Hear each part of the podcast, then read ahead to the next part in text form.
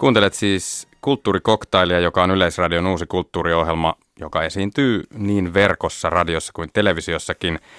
Ja tänään puhutaan siitä, miten elokuvien efektejä rakennetaan ja mitä tarkoitusta ne palvelevat, eli temppuja, miten se tehdään. Puoli neljän maissa ääneen pääsee elokuvan vanhoistakin ilmaisukeinoista kiinnostunut Mika Taanila, mutta nyt vieraanani ovat erikoistehostekoordinaattori Konsta Mannerheimo, tervetuloa. Kiitos. Ähm, olet siis erikoistunut fyysisiin kameran edessä tehtäviin efekteihin, kuten räjähdyksiin ja CVstäsi löytyvät muun muassa elokuvat Big Game ja Napapiirin sankarit 2. Äh, ja tervetuloa myös VFX-suunnittelija Tuomo Hintikka. Kiitos, kiitos. Tämä tarkoittaa siis Visual Effects Supervisoria, eli, eli vastaat tietokoneavusteisesta kuvan tekemisestä elokuvissa ja, ja sinun CVstäsi löytyvät muun muassa puhdistus ja Onnelin ja Annelin talvi ihan tuoreena esimerkkinä. Kertokaa lyhyesti, miten, mitä te oikeastaan teette työksenne, Konsta? Ää, no mun työ tehdään tai tapahtuu kameran edessä, eli kuvaustilanteessa. Että saattaa olla sääilmiön toistamista, vesisadetta, lumisadetta, lumimaisemointia, usvaa tai tulipalo- tai räjähdyskohtauksia, luodinosumia – tämän tyyppisiä juttuja. Entäs Tuomo Hintikka? No mulla on aika pitkä se, ainakin pitkässä elokuvassa se kaari, että se alkaa käsikirjoituksen purusta ja sitten on kuvausvalvontaa on siellä paikalla. Ja sitten on varsinainen VFX-työhän tapahtuu sitten, kun leikkaus on lukittu. Leikkauksen aikanakin toki jo tehdään tämmöisiä demoefektejä, että voidaan kuva lyödä lukkoon. Sen kesto ja, ja mikä se konteksti on – mutta varsinainen työ siis alkaa, kun leikkaus lukittu. Se voi olla kuukaudesta kolmeen kuukauteen useimman VFX-artistin niin kuin johdolla. Eli, Eli mulla on tiimi siinä sitten tekemässä niitä kuvia. Eli se tarkoittaa, leikkaus on lukittu siinä vaiheessa, kun on tavallaan päätetty, että nämä kuvat tässä järjestyksessä ja tämän pituisina, ja nyt sitten aletaan Joo. se jälkityöstö. Just niin, kyllä. Kun ajattelen efektejä, tehosteita, niin ensimmäisenä tulee mieleen Jurassic Parkin dinosaurukset ja ehkä joku Independence Dayn kohtaus, jossa räjäytetään valkoinen talo. Ähm, mutta sitten mietin sitä, että mitkä tehosteet ovat jotenkin tehonneet parhaiten, niin yksi vaikuttava juttu tuli mieleen ja se on ihan yksinkertainen. Ihka ensimmäisessä Tähtien sodassa on kohtaus, jossa Luke Skywalker katselee aavikolla auringonlaskua ja taivaalla onkin kaksi aurinkoa. Se on tavallaan niin aika taianomaista. Toinen todellisuus on luotu ihan tosi simppelisti. Mm Onko teillä jotain tämmöisiä lapsuuden fiilistelykokemuksia, tuleeko mieleen tehosteista? No, mulla ei sille suoranaista tehostekohtausta äh, tuu, mutta parhaisimpia lapsuuden mielikuvia on Galactica TV-sarja ja, ja sen se luoma taika-maailma avaruudessa. Et kyllähän siinäkin tehosteita on ollut ja visuaalista efektiä paljonkin. Niin se, että et tuommoistakin voi olla. Mm. Mm. Niin. Äh, kyllä mä kävin katsoa Impremin vastaisku, oli mun toinen elo, kolmas elokuva, elokuvateatterissa, en muista oliko 11-12-vuotias. Että varmaan se, mutta se kokonaisuus on, en mä silloin yksittäinen, mikä efekti jäänyt mieleen. Että kyllä se elokuvan taika sitten jäi elämään nähtävästi, kun mun piti lukion jälkeen lähteä biologiaa lukeen Jyväskylään. Mutta olin sitten omia VHSlla kaveritten kanssa kuvannut Jyväskylässä omia ninja- ja karateleffoja ja sitten vaan se taika, että leikkaamalla ääniä lisäämällä kamerakulmilla saadaan niin kuin ihan täysverisiä niin kuin potkuja ja iskuja, mitkä näyttää uppoa ja osua ja kaverit lentelee ilmaan, niin se oli jotenkin ihan uskomatonta. Siinä ei vielä VFX tietokoneavusteista tekemistä ollut mitenkään, mutta, mutta se yleensäkin se illuusio, elokuva illuusio oli huima kokemus silloin nuorena 80-luvun lopussa. Se ihan määritti sitä uraasi tai suuntaasi. No, näköjään mi- sitten. Niin. Se vei mukanaan. Entäs Konsta Mannerheimo, onko sinulla jotain tällaisia, tai mi- milloin tiesit, että päädyt tuolle alalle, tai miten päädyit järjestämään näitä fyysisiä efektejä? No se tapahtui aika, aika pikkuhiljaa ja salakavallistikin, että mä olin ihan toisen ammattiin opiskelemassa, mutta tota, saman kylän poikia oli, oli ohjaaja Jalmari Helander ja hänen kanssa sitten ensin äh, jotain nuotio, nuotioleikit kiinnosti kumpaakin ja sitten jotain paukkujakin siinä tehtiin ja sitten Jalmari silloin jo ää, kuvasi omia lyhäreitään VHS-nauhalle ja, ja siihen, niihin tarvittiin tehosteita ja, ja mä niitä jonkun verran tein jo silloin ja sitten myöhemmin menin menin sitten kurssille, kun se kiinnosti ja siitä pikkuhiljaa sitten päädyin, päädyin että vuonna 2000 se sitten tapahtui varsinaisesti, että rupesin sitten yrittäjäksi tekemään näitä niin päätoimisesti. Voiko näitä opiskella alojanne jossain Suomessa? fyysisiä erikoistehosteita mm, on aika hankala lähteä opiskelemaan, että on lyhyitä kursseja lähinnä niin kuin pyrotekniikkapuolelle. Ja, ja sitten tietenkin tekemällä pikkuhiljaa jonkun assistenttina ensin, niin siinä sitä pääsee oppimaan. Mutta kyllä se niin kuin aika kivinen tie on, että itse on paljon tuolla jossain Soramontuilla ollut yksin tai jonkun kaverin kanssa räjäyttelemässä ja vähän testaamassa, mitä tapahtuu tästä ja onko tämä turvallista ja että tämmöistä. Että kyllä se on aika paljon sitä itse opiskelua ja sitten myös hakee ulkomailta tietoa, lyhyt kursseja siellä ja sitten kirjallisuuden ja jonkun verran myös näiden elokuvien making offien, eli näin tehtiin. Dokumenttien Joo, avulla. Kyllä. Joo, aika samanlainen tarina, että ei VFX sille opeteta tällä hetkellä missään koulussa. Mä oon itse käynyt luennoimassa pisimmällä kolmen viikon kurssi Aalto-yliopistossa. Että kyllä nyt viime vuosina vähän on tämmöisiä täsmäkursseja ollut, että niitä opetetaan siis kuvaajille, leikkaajille, ohjaajille, lavastajille, tuottajille niitä perusteita, että mä oon niin jakamassa sitä tietoa, minkä itse on aika pitkälle itse oppinut. Toki on yksi koulu, joka on 3D-animaatio ja pelipuolelle enemmän keskittynyt Metropoli ja Tikkurilassa. Eli siellä on tämmöinen 3D-animaatiolinja, eli se liippaa ehkä lähiten mun alaa, missä voi opiskella. Kuuntelet siis kulttuurikoktailia ja, ja kerrotaan sen verran, että, että internetistä yle.fi kautta kulttuurikoktail löytyy mielenkiintoinen kollegani Olli Kangassalon laatima listaus elokuvahistorian säväyttävimmistä, säväyttävimmistä efekteistä. Sitä voi käydä lukemassa ja kommentoimassa ja kertomassa omia suosikkeja. Öm, mikä on semmoinen tyypillisin työtehtävä suomalaisessa elokuvassa? Tuomo Hintikka, Konsta Mannerheimo, mi- mitä aloillanne teette? No mun alahan on semmoista, että sehän ei pitäisi näkyä. Se on huonosti tehty VFX, jos se näkyy ja se pysäyttää sen elokuvan flown ja illuusion. Eli se on niin kuin virhe, jos mä, oon, mä ja mun työryhmä on tehnyt se huonosti VFX. Eli ja siitä tavallaan ne tyypillisimmät tuleekin, eli Suomessa aika tyypillisiä on näyttöupotukset, on ne kännykkään, tietokoneeseen, televisioon. Niitä harvoin kuvauspaikalla tehdään, vaan ne jätetään niin kuin jälkikäsittelyyn. Että nämä niin, että se ohjelma, mikä sisältö, televisiossa näkyy, niin, niin laitetaan sisäl, Joo, juuri, laitetaan jälkikäteen sinne. Sitten on green screen, blue screen, eli sini-vihreä tausta työskentelyt, eli autolla jo kohtaukset on monesti studiossa, ne on green screen taustalla taustana siellä kuvattaessa ja se vaihdetaan sitten eläväksi. Tai maisema sinne. Maisema tuodaan sinne jälkikäteen. Ja sitten on kaikkia poistoja, ne on aika tyypillisiä, että mikin varjo. Mikki ehkä näy, mutta mikin varjo usein näkyy ja elää siellä. Tai näyttelijä sattuu katsomaan kameraa, sen muutaman ruudun, sen katseen suunta vaihdetaan. Ja tämä on oikeastaan aika mielenkiintoista, että tämä VFX mahdollistaa monesti myös leikkauspöydässä sen parhaimman oton, eli näyttelijä suorituksen valinnan sieltä, että – muuten täydellinen otto, mutta siellä on just joku mikki vilahtaa tai näyttelijä sattuu sen muutaman ruudun kattoa kameraan, niin tämä Korjaamalla edust- sen, niin voidaan niin, edustamani tavallaan ala sitten mahdollistaa sen, mikä on musta hienoa. Eli tämmöistä fiksaamista ja paikkailuakin tietenkin on. Ja sää, sääilmiöt on kanssa hirveän yleisesti, tota, niitä on hirveän vaikea lähteä aikatauluttaa kuvauksessa. Että joo, hei, me otetaan semmoinen, semmoinen keli tai se sade tai revontulet tai salama, niin siinä saa aika paljon filkkaa tai kuvata, että saadaan se salama sinne taltioitoon, niin lisätään se jälkikäteen, mikä on hirveän luonnollista. Entäs Konsta Mannerheimo, mikä on tyypillisen työtehtäväsi?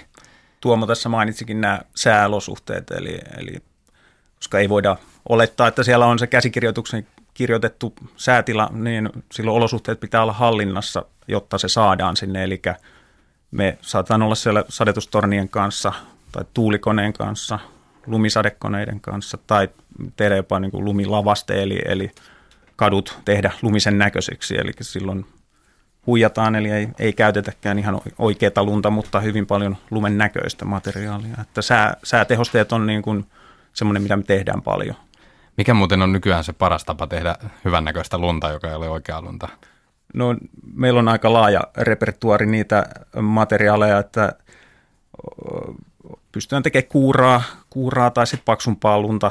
Ää, et niitä on paljon ja usein miksataan niin kuin eri, eri Mistä se te- tehdäänkö se? Ää, tota, no meille siis tulee aineesta? ö, Briteistä semmoisesta kuin Snow Business nimisestä firmasta. Nämä tavarat he tekevät pelkästään tota, elokuvalunta, mutta et kyllä ne on niin kuin paperi, selluloosapölyä, jonkun verran vaahtoa käytetään myös, mutta se ei sitten oikein toimi interaktiossa ihmisten jalkojen, jalkojen kenkien kanssa, että se kertyy sinne ja ei, ei näytä uskottavalta. Ja laajemmissa kuvissa sitten me jatketaan monesti sitä, eli tämä Konsta edustama SFX on hyvin järkevää ja käytännössä tehdä siinä näyttelijän alle, mikä näyttelijä interaktiossa lähellä kameraa olevat alueet ja tiukemmissa kuvissa. Mutta sitten jos ajatellaan jotain tosi laajoja kuvia, niin sehän niin kuin sadetuksetkin on lähes mahdotonta tehdä fyysisesti, eli sitten pitää digitaalisesti jatkaa niitä asioita. Eli nämä on usein sekatekniikkaa, eli ei nämä ole mitenkään toista poissulkevia Aivan. Ja Konstan, vaikka, vaikka sama asiakas on ja samoista keikoista tässä näin, niin yhdessä ne tehdään. Joo, niin tässä on tämä SFX, F, äh, VFX-jako, eli äh, Special Effects ja Visual Effects, joita te nyt edustatte, eli, eli erikoistehosteet ja visuaaliset tehosteet. Elokuvan kokonaisilmeestä vastaa tietysti ohjaajan ohella kuvaaja. Äh, Elokuvaaja Jari Mutikainen on kuvannut muun muassa kuusi Vares-elokuvaa ja ensi talvena ensiltaan tulevan tappajan näköisen miehen. Terve Jari! Terve. Kun kuvaat elokuvaa, niin millaista roolia tehosteet näyttelevät omissa valinnoissasi? No kyllä ne näyttelee monessa, monessa kohtaa niin kuin isoa roolia. Ehkä eniten, eniten tota, mitä mä sanoisin sille, että esimerkiksi kun tehdään valintoja, että just niin kuin tuossa puhuttiin, tai mitä Tuomo mainitsi tuossa, että tehdään jotain autokuvia, että tehdäänkö ne kromaa vasten vai oikein, vai niin kuin, niin kuin livenä, niin sellaisissa ne, ne niin kuin lähinnä ajankäytöllisesti ja ehkä myös fiiliksellisesti jonkun verran, mutta Suomessa aika monet asiat noissa, noissa niin kuin, leffoissa ja varsinkin TV-draamasarjoissa niin lähtee sieltä niin kuin, ehkä sellaisesta niin kuin käytännön, että mikä on niin kuin ajankäytöllisesti ja rahallisesti niin kuin järkevintä tehdä. Ehkä sieltä, sieltä ne lähtee enemmän. Mikä ratkaisee vaikkapa fyysisen tai tietokoneella tehdyn välillä? Vaikka tässä todettiinkin, että aika usein on niin kuin sekatekniikkaa, että Niin ja molempia. sekatekniikka on hyvä. Sekatekniikka on, on mun mielestä niin kuin ehkä semmoinen niin kuin tietyllä tavalla paras ratkaisu, että siinä voidaan jatkaa jotain oikeasti tapaa, jos sitä halutaan suurentaa sitten, että se onkin jäänyt jostain syystä, että se ei näytä niin vahvalta joku efekti. Mutta tota, sanotaan, että, että monessa, monessa asiassa semmoinen niin kuin, siellä on niin kuin sekä, että noin sääasiat on tietenkin sellaisia, mitkä on yleensä, yleensä niin kuin pakko jotain niin kuin tehdään niin kuin, ää, niin kuin kuvauspaikalla. Mutta sitten on esimerkiksi nykyisin koko ajan lisääntynyt jotain, niin kuin esimerkiksi jossain ää, tappajan näköisessä mi- miehessä tai sen, mikä TV-sarjakin nyt itse asiassa eilen alkoi uudelleen pyöri Maikkarilta, niin siellä on jotain ampumakohtauksia ja jotain, niin ne tehdään niin, että, että ne osumat ja muut tehdään jälkeenpäin, koska se on, se on vaan aika, aika nopeata tuotannollisesti ja se voidaan ottaa monta kertaa, jos tarvitaan. Onko sinulla jotain sellaista omaa filosofiaa siitä, että, mm, että milloin kannattaa käyttää tehosteita, milloin ikään kuin kuvata se ns. normaalisti? Ei mun mielestä semmoista, siinä on niin monta niin kuin liikkuvaa tekijää, että ää, minkälainen kohtaus se on ja kuinka pitkä kuva se on ja näin. Että sellaisetkin mun mielestä vaikuttaa niin kuin siihen, että et, et, mikä taas vaikuttaa sen tekemiseen joko helpottavasti tai vaikeuttavasti. Et en- ei, sit, sitä on niin kuin tosi vaikea sanoa niin kuin yleistä, antaa niin kuin yleistä ohjetta. No jos ajattelet suomalaista televisio- ja elokuvatuotantoa noin ylipäätään, niin osataanko täällä hyödyntää näitä tehosteita, efektejä kuinka hyvin? Öö, mun mielestä ei osata. Mun mielestä niin kuin, niin kuin,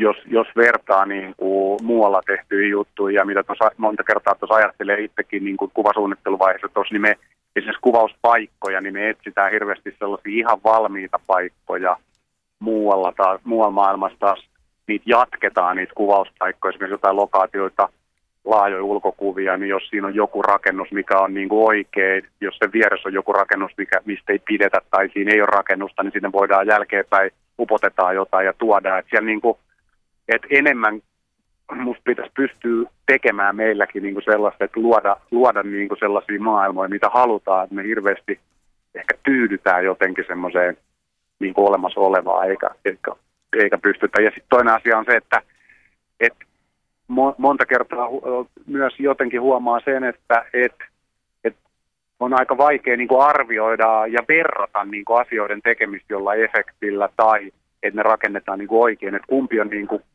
kokonaisuuden kannalta järkevämpää ja, ja, ja sen niin kuin ajankäytön, rahan, lopputuloksen ja kaiken arviointi, niin kuin, että kuka sen tekee ja kuka sen päättää ja osaako se laskea kaikki, joka puolelta kaikki mahdolliset asiat yhteen, niin tuntuu, että, että välillä ei osata.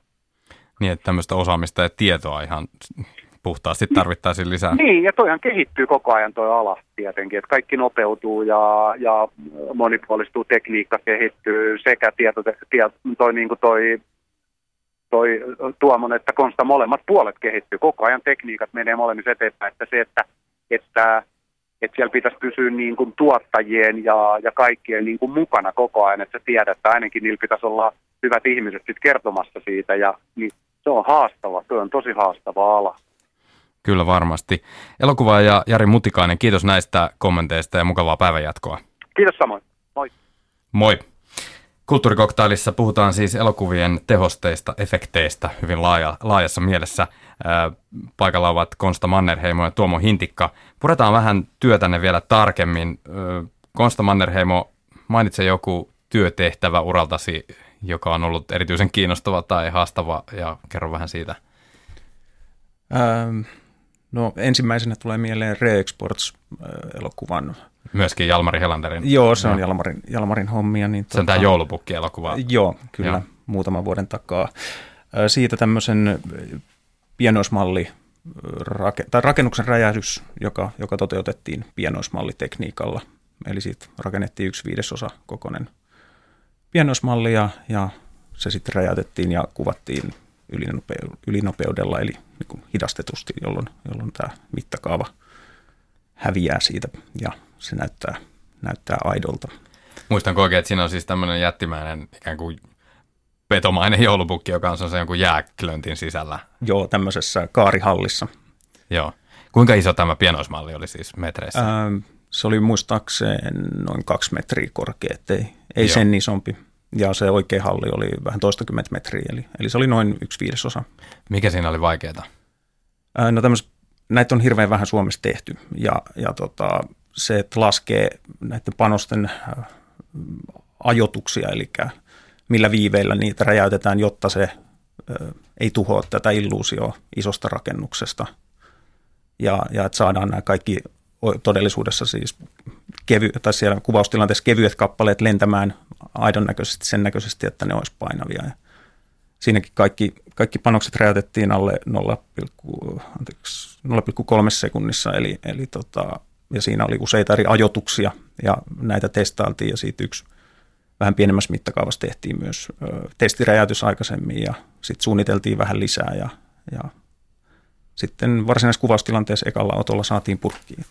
No niin, se meni putkeen. Entäs Tuomo Hintikka, joku esimerkki? Joo, mä voisin kertoa, mutta mä tohon, tartun tuohon Konstan esimerkkiin. Siinähän myös monia muita juttuja on, tota, että se saadaan näyttää aidolta, eli on pakko, jos pienosmalla tehdään, mistä on hirveän vähän Suomessa kokemusta, mäkin halusin oppia ja tuntea, mutta sitä osaamista on niin vähän ja niihin on päädytty ja sitä tietotaitoa ei ole vaan päässyt kehittymään. Mutta olin sanomassa siis sitä, että, että tämä ylinopeuskamera ehdottomasti sitten pitää, että siinä tulee niin kuin muitakin sitten juttuja kuin pelkästään niin kuin räjähdys, räjähdys tota, viiveet ja materiaalivalinnat, mutta myös sitten tota muuta tieto, ää, kameratekniikkaa pitää sitä niin osata, että saadaan näyttää se oikealta. No, muu esimerkki on myös räjähdykseen liittyvä, koska siinä kiteytyy monta asiaa. Moni asia puoltaa räjä, räjäyttämisessä kuvauspaikalla, se on vähän, siinä on turvallisuusasiat, ää, kyllähän ne aineet jonkin verran maksaa, varsinkin isoskaalassa tehdään. Että te, ja sitten se vie aikaa, se panostaminen ja miten se aikatauluttaa sinne päivään, että tehdään tietokoneella niitä. Mutta se on äärimmäisen vaikeaa. Varsinkin jos on pitkiä kuvia, että siihen jäähän siihen räjäykseen ja nähdään, että ne kappaleet, miten ne elää ja miten se valaisee sen ympäristön se valo. Eli tota, mun esimerkki liittyy siihen, että yksi TV-draama, olisiko siitä jo neljä vuotta, tuli kysely, että pitäisi vene räjäyttää.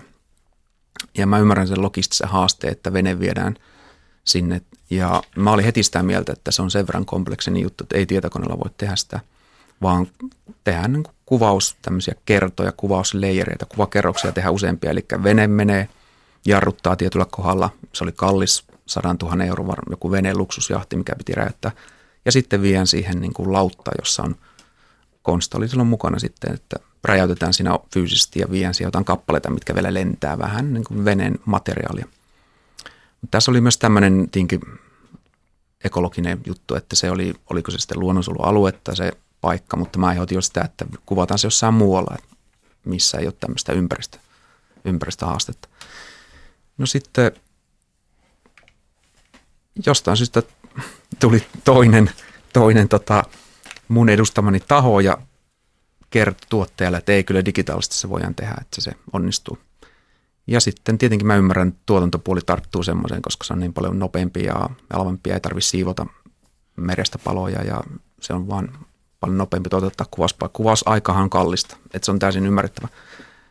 Mutta mun mielestä se ei ole lopputulos, kun se oli hyvin tärkeä tälle tarinalle, niin kovinkaan hyvä. Ja on kuullut muiltakin, että ei ole ihan optimaalinen lopputulos. No nyt sitten on siitä remake tehty ja mä olin siinä tekemässä, mä pääsin sanoa taas, että nyt tehdään se oikein. Ja se tämän remakein tota, lopputulos on kyllä mieletön. Kyllä siinä on, niin kuin, jos ne laittaa vierekkäin, niin varmaan tällä hetkellä kaikki on samaa mieltä, että, että tota, ehkä tämmöinen digitaalinen räjäys ei ole aina oikea ratkaisu. Puhuu mies, joka tekee tietokoneella. Niin. Ja tässä se just mm. hullu onkin, että moni luulisi, että mä oon ennakkosuunnitteluvaiheessa mukana, että mä omaan piikkiin vedän ehdottomasti näitä niin keikkoja, koska laskutus tulee lisää ja mulle lisää.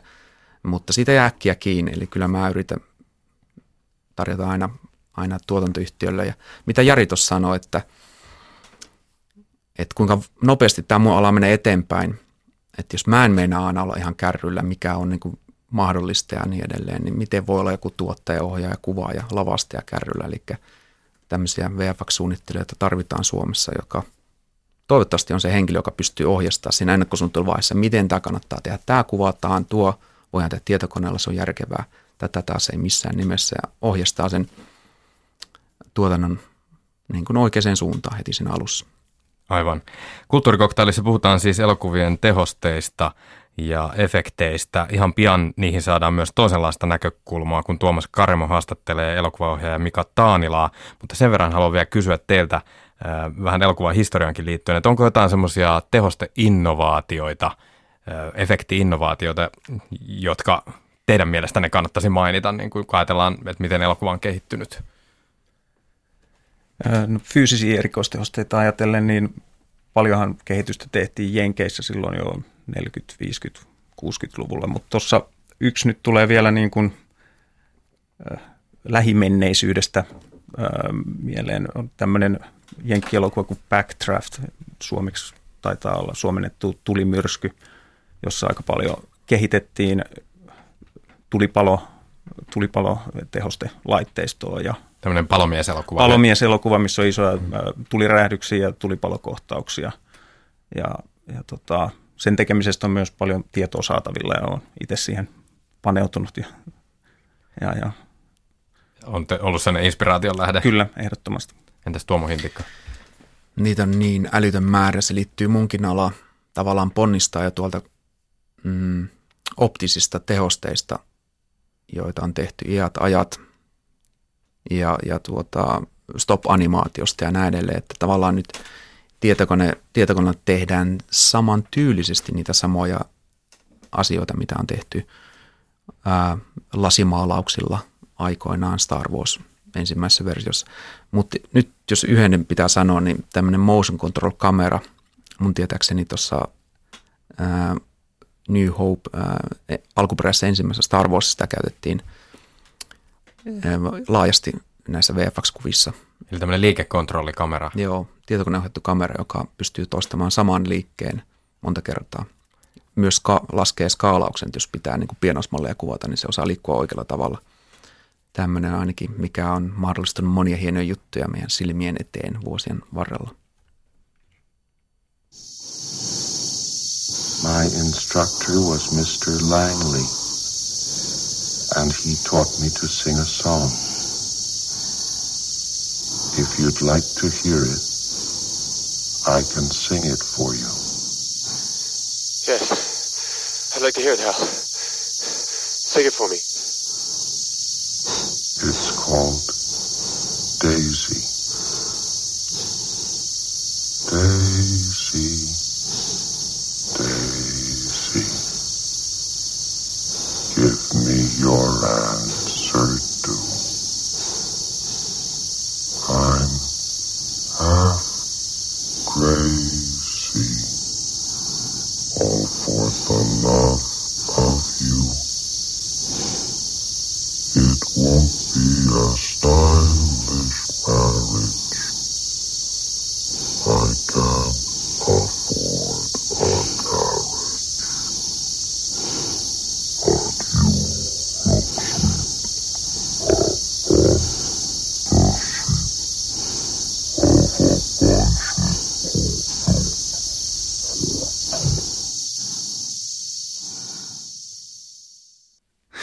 Tältä kuulostaa, kun tietokone sammuu.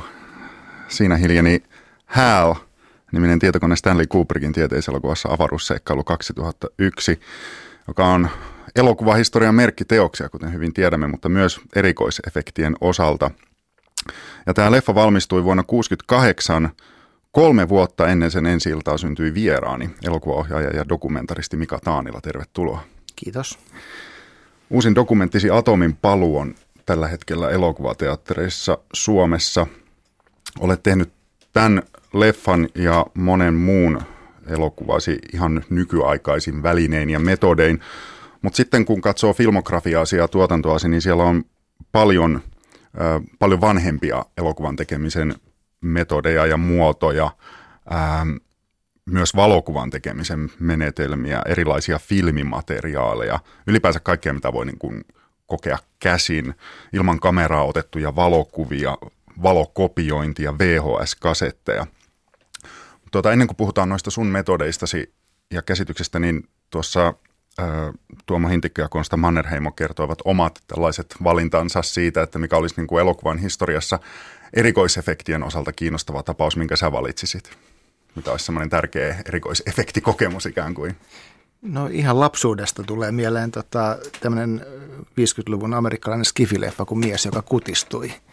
Incredible Shrinking Man, missä tota, tämä päähenkilö joutuu tämmöiseen radioaktiiviseen sumuun elokuvan alussa ja sitten pikkuhiljaa tulee, hän luulee, että pesulasta tulee väärät housut takaisin, kun tota, ne onkin vähän liian isot ja niin edelleen. Ja tämä koko pitkä elokuvan kaari on siinä, että hän kutistuu ja kutistuu ja filmi huipentuu sitten tämmöisiin niin kuin seikkailuihin. Hän muuttaa kotona vaimonsa, laittaa sen nukke kotiin asumaan ja tota, taistelee sitten perheen kissan kanssa ja juoksee sitä pakoon ja nuppineulalla dramaattisessa kohtauksessa hämähäkkiä vastaan taistelee. Että tavallaan tässä mainittiin tämä Onneli ja Anneli tässä lähetyksen alkupuolella, niin tätä samaa pikkuväkeä Vaaksan hemon juttu, että kyllä se niin kuin lapsena kun tämmöistä näki, niin kyllähän se todella paljon niin kuin kutkutti, että just tämä elokuvan taika ja mitä, mitä, mitä mielikuvituksellisemmin se voidaan esittää ja tässä tapauksessa niin kuin konkreettisen elokuvan kautta, niin ihan, ihan mahtava jättänyt pysyvän jäljen.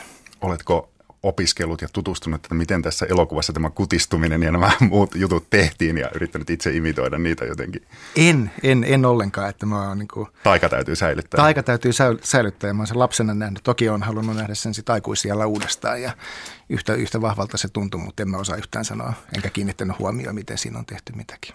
Mikä Mika Taanila sun suhteesi tekijänä on näihin nykyaikaisiin tietokonepohjaisiin erikoisefekteihin?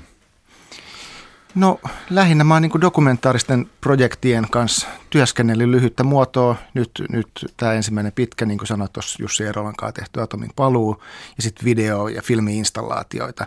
Mutta tämmöisiä niin dokumentaarisia projekteja, että itse asiassa aika vähän niin kuin semmoista varsinaista nyt, mitä voisi ehkä efektoinniksi kutsua tai tietokoneefekteiksi, että tehtäisiin jotain ihan, ihan uutta. Et toki jonkun verran on kuvaa käsitelty ja jotain, jotain efektejäkin, mutta aika pienimuotoista. Että kyllä se enemmän tämmöinen niin kuin todellisuus ja todellisuuden heijastumat on niin kuin näköjään se mun juttu. Pyritkö ihan välttämään tietoisesti näitä tietokoneavusteisia juttuja?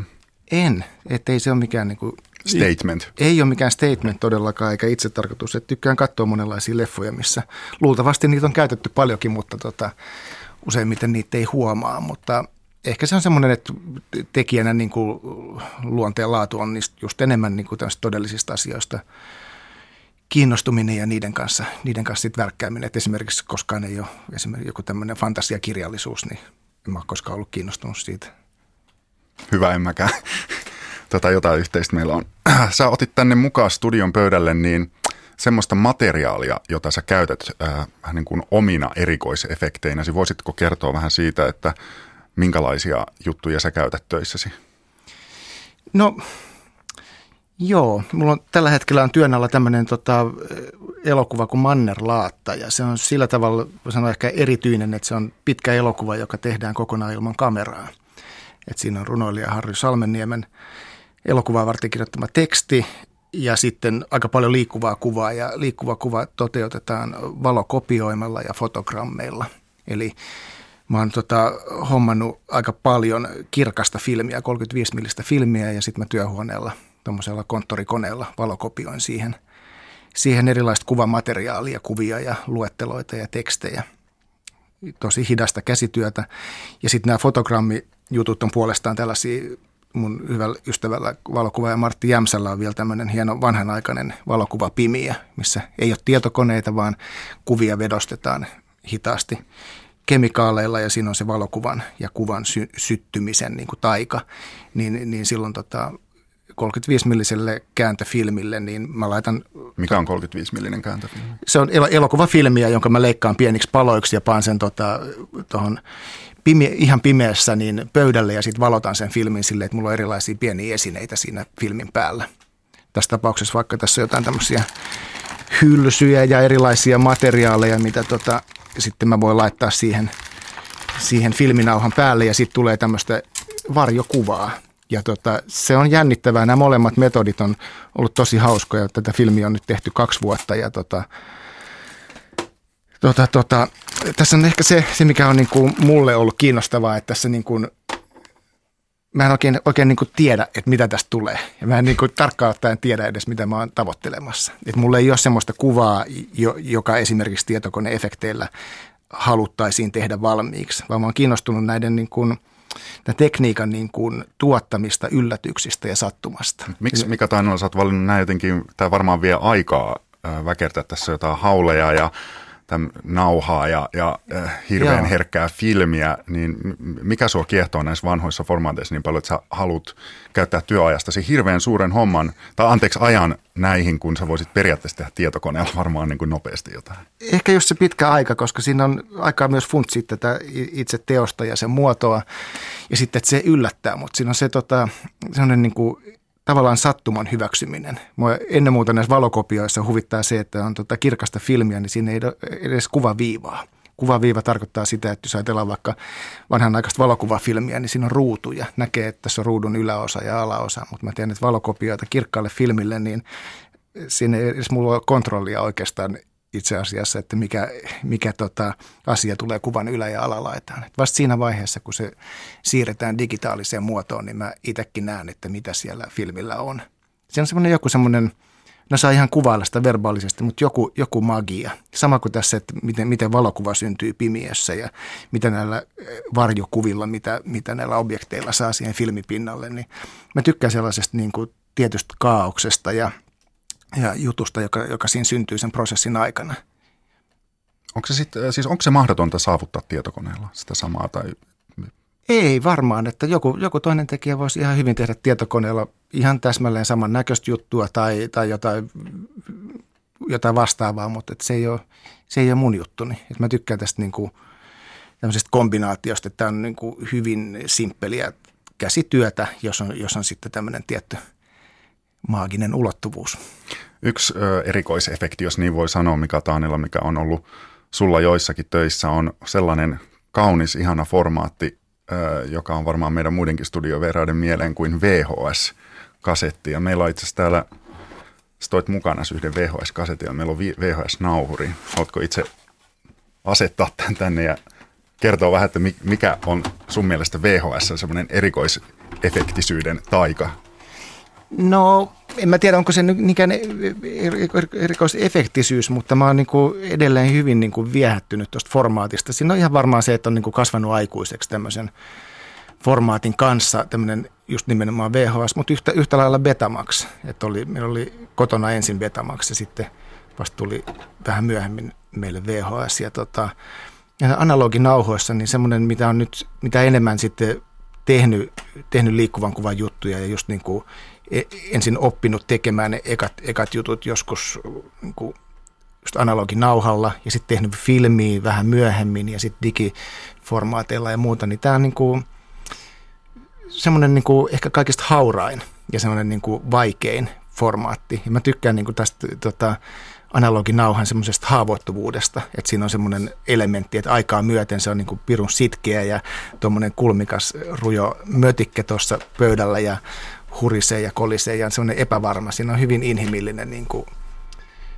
luonne, karakteri tällä formaatilla. Ja sitten jotenkin, mä oon tehnyt nyt itse asiassa muutamia duuneja, jossa mä oon sitten niin kuin ehkä osittain tietoisestikin sit mennyt siihen suuntaan, että ne tota, teokset niin käsittelee jollain lailla muistia ja muistamista. Ja sitten tästä on tullut jopa tämmöinen mahtipontinen niin kuin muistin metafora. VHSstä.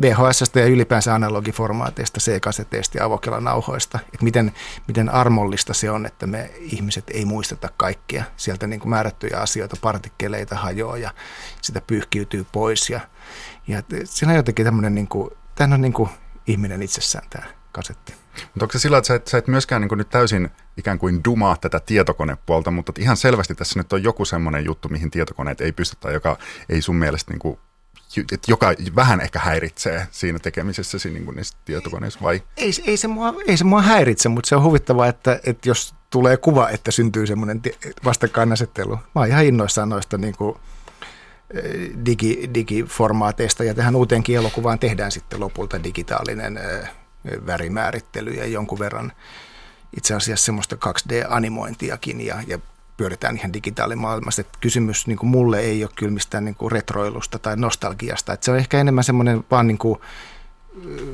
te- tekijällä tai taiteilijallahan on hyvä, jos on metodi, että miten, miten hän tekee niin kuin juttuja, niin ehkä mulla on niin kuin se, että tämmöiset niin kuin rajattomat mahdollisuudet, mitä kuvalla voi tehdä, niin ne ei ole mun juttu. Mä en, niin kuin, mä en ole semmoinen tekijä, joka kuvittelee vi, vision, joku fantastinen kuvitteellinen maailma ja sitten toteutetaan se jollain välineillä.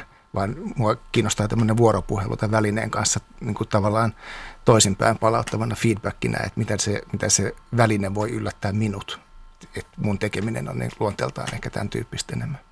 Oma tietämykseni ei riitä ihan tähän asiaan. Mä, mulla ei ole riittävästi katselukokemusta erityyppisistä leffoista, mutta jos ajattelet nykyelokuvaa, mitä nyt suunnilleen tässä olet viime vuosien aikana katsonut, niin törmäätkö siihen, että, että, että jotkut muutkin tekijät ihan tämmöisessä niin kuin, vaikka ihan Hollywood-tuotannossa käyttäisi jotain samantyyppisiä tekotapoja kuin sinä vai koetko edustavasi niin kuin sillä tavalla pientä porukkaa?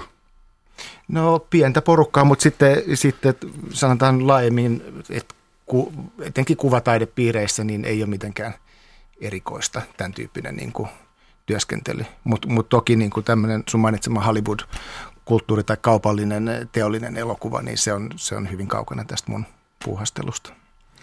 Miten tässä, kun mukavasti VHS-nauhuri surisee niin kuin viski keski-ikäisen miehen mahassa, niin tuota, miten Tuomo Hintikka ja Konsta Mannerheimo, niin miltä teidän korvissanne nämä – Mikan käyttämät tällaiset ikään kuin, joita ehkä voi aivan erikoisefekteiksi sanoa, mutta omat tyylitapansa tai tekotapansa, niin miltä ne kuulostivat?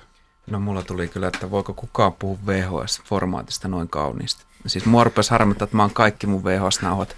Tuli leffoja kerättyä ja kopioituja ja vaikka mitään niin kuin pyrittyä elokuvateatteriakin skidinä siellä Jyväskylässä, niin kaikki nauhat mä oon kaduttanut. Ja nyt kaduttaa. Joo, no mä tunnistan, tai tiedän ja ymmärrän tekniikan, mutta on kyllä erittäin kaukana siitä, mitä, mitä itse, itse teen. Että.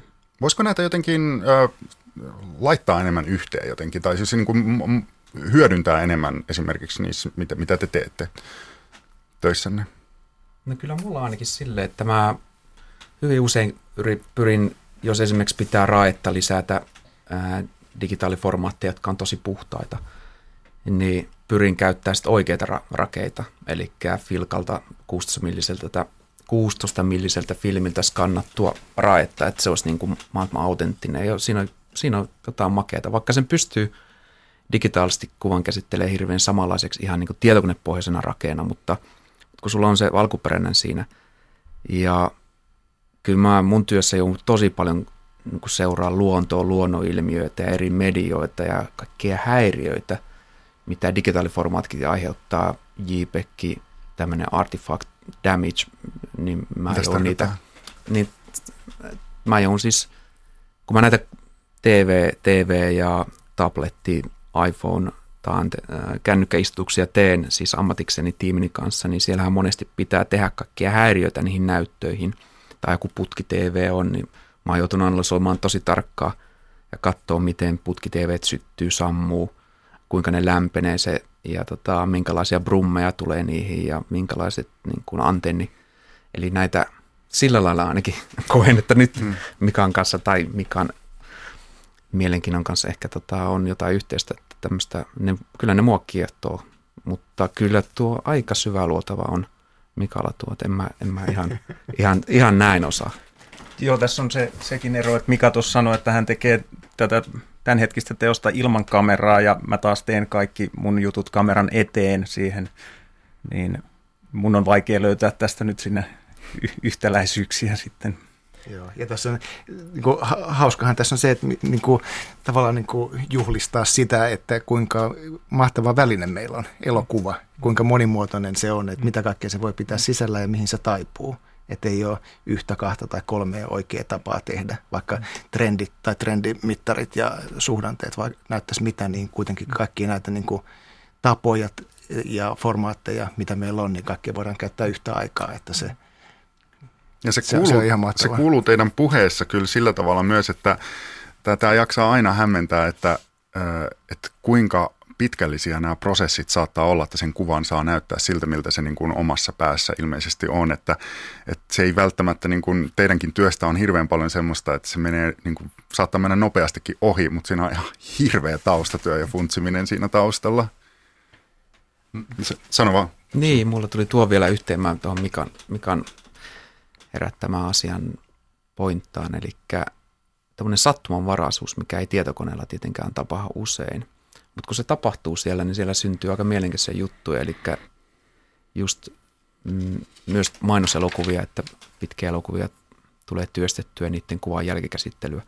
Joskus nämä tietokoneet laskee niin sanottuja tämmöisiä renderöintivirheitä sinne kuvaan. Ja joskus siellä saattaa tulla sen kautta niin kuin tosi innovaatiota, että ei itse tuo näyttää, ei ikinä olisi tullut mieleen, mutta kun se kone laski vahingossa sinne virheitä ikään kuin sinne tietokonegrafiikkaan, niin se sitten itse voi ollakin.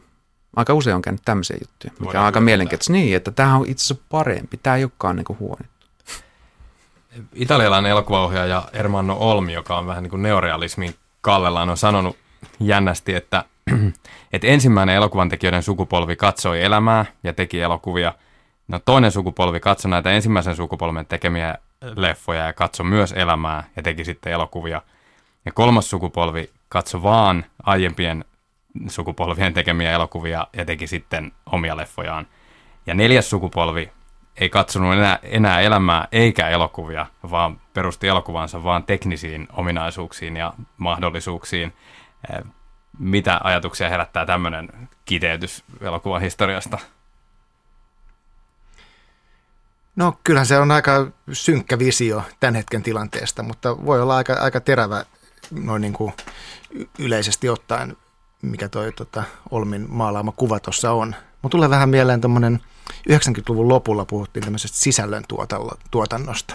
Et jotain samaa klangia tuossa niin kun kännykät alkoi yleistyä, että tota, sitten niillä voidaan tehdä jänniä juttuja ja, ja netti tuli niin kuin arkipäiväiseksi ja muuta, niin sitten oli niin paha, paha pula tai monet alkoi pää punaisena sitten miettimään, että mitä hän näillä voitaisiin tehdä, että mit, mitä varten nämä vehkeet on olemassa. Että tuossa on niin kuin jo, jollain tavalla ehkä samantyyppisestä dilemmasta kysymys, mutta vaikea sanoa, mikä on sitten se seuraava askel tuosta eteenpäin. Konsta Mannerheimo ja Tuomo Hintikka, te olette eh, toki teknisten asioiden kanssa tekemisissä, mutta koetteko, että elokuva on mennyt jotenkin siihen, että mennään enemmän tekniikan ehdoilla?